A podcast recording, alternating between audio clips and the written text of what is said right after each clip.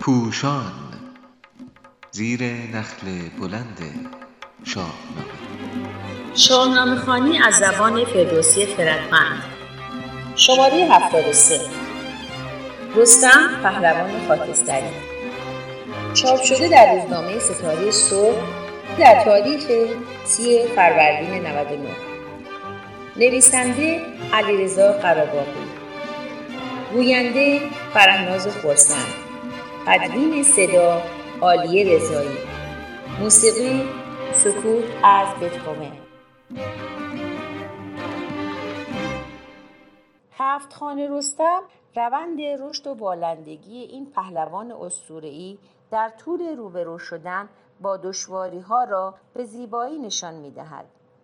فردوسی بزرگ که از شخصیت ها و قهرمانان سیاه و سفید نمی سازد از همان آغاز نشان می دهد که رستم مانند هر انسان طبیعی از خطرهایی که در راه است نگرانی دارد و گرچه معمولیت تاریخی خود را میپذیرد ولی نگرانی های خود را برای زال بازگو می کند چون این گفت رستم به پاسخ که راه دراز است. من چون شوم کینه خواه.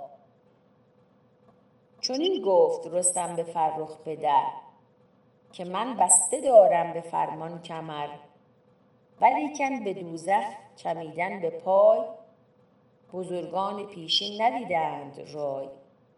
هنوز از تن خویش نابوده سیر نیاید کسی پیش درنده شیر.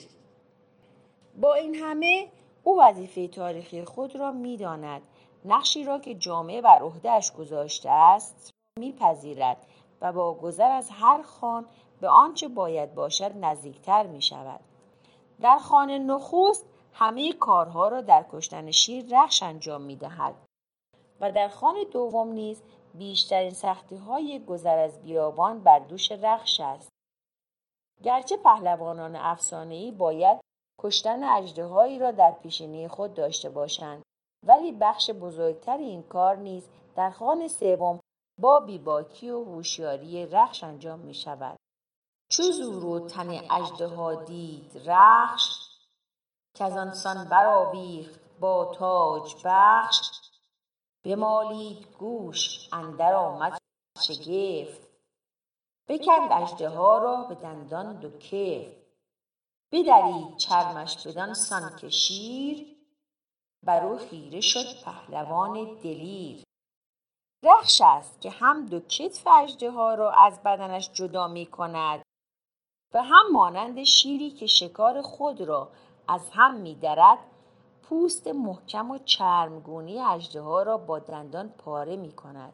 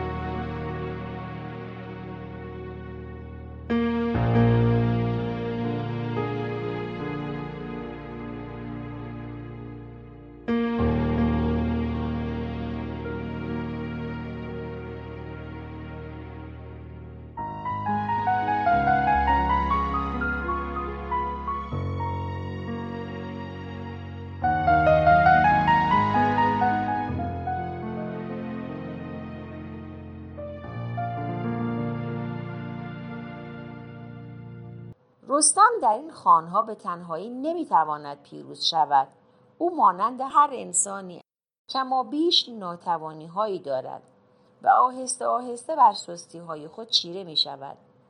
پهلوان شاهنامه انسان فرازمینی نیست که از آغاز در هر نبردی چیره دست باشد و از هیچ چیز نهراسد او در هنگام مبارزه با اژدها به چیزی جز انجام وظیفه خود نمی اندیشد ولی پس از کشته شدن اژدها زمانی که به پیکر هولناک آن موجود می نگرد جا می خورد و می ترسد و آه از نهادش برمی آید چو رستم بدان اژدهای دژم نگه کرد برزد یکی تیزدم. بترسید و زان در شگفتی بماند. فراوان همین نام یزدان بخواند در خوان چهارم رستم پیش از روبرو شدن با زن جادو آرزوهای درونی خود را بازگو می کند و فردوسی گوشه های پنهان در جرفای وجود پهلوان خود را به شنونده نشان می دهد. جادوگر برای خود بساطی فراهم کرده است و با رسیدن رستم ناپدید می شود. پهلوان سفره آماده می بیند که هرچه آرزو داشته در آن فراهم است. چو چشم تزروان یکی چشم دید یکی جام زرین به دودر نبید. یکی غرم بریان و نان از برش نمکدان و ریچار گردندرش حتی به جز شراب و کباب میشه کوهی و مربا تنبور هم هست. رستم ساز را در بر می‌گیرد. مینوازد و نقمه سر می‌دهد. که آواره و بدنشان رستم است. که از روز شادیش بهره کم است. همه جای جنگ است میدان اوی بیابان و کوه است بستان اوی همه رزم با شیر و با اژدها ز دیو و بیابان نیابد رها. می و جام و بویا گل و میگسار نکرده است بخشش ورا کردگار.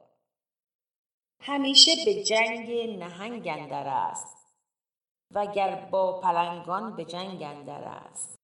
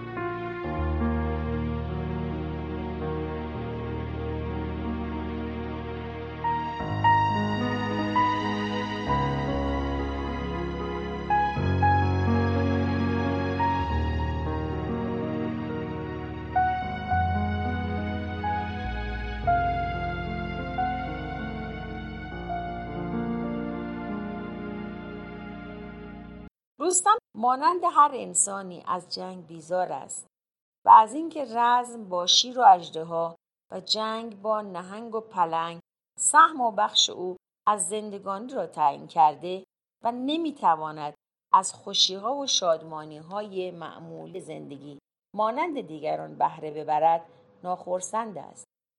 فردوسی خردگرا شخصیتهای خود را توهی از هر کژی نمی نمایاند و آنان را چنان سیاه و سفید تصویر نمی کند که با مردم عادی بیگانه باشند و الگو برداری از رفتارهای پسندیده آنان شدنی نباشد. حتی رستم نیز یک شخصیت خاکستری است که گاه میترسد گاه داوری های نادرست و رفتارهای ناپسندی دارد. ولی همواره در پشت چهره تندخو و زندگی رزمجوی خود دلی مهربان دارد که جنگاوری همیشگی در کوه و بیابان را آوارگی می داند و چشم به راه روزگار شادی و سرخوشی است. آرزوی او مانند هر انسان نیکسرشت دیگری نبودن در میدان نبرد و کشتن دیگران بلکه زندگی کردن در میان بوستان است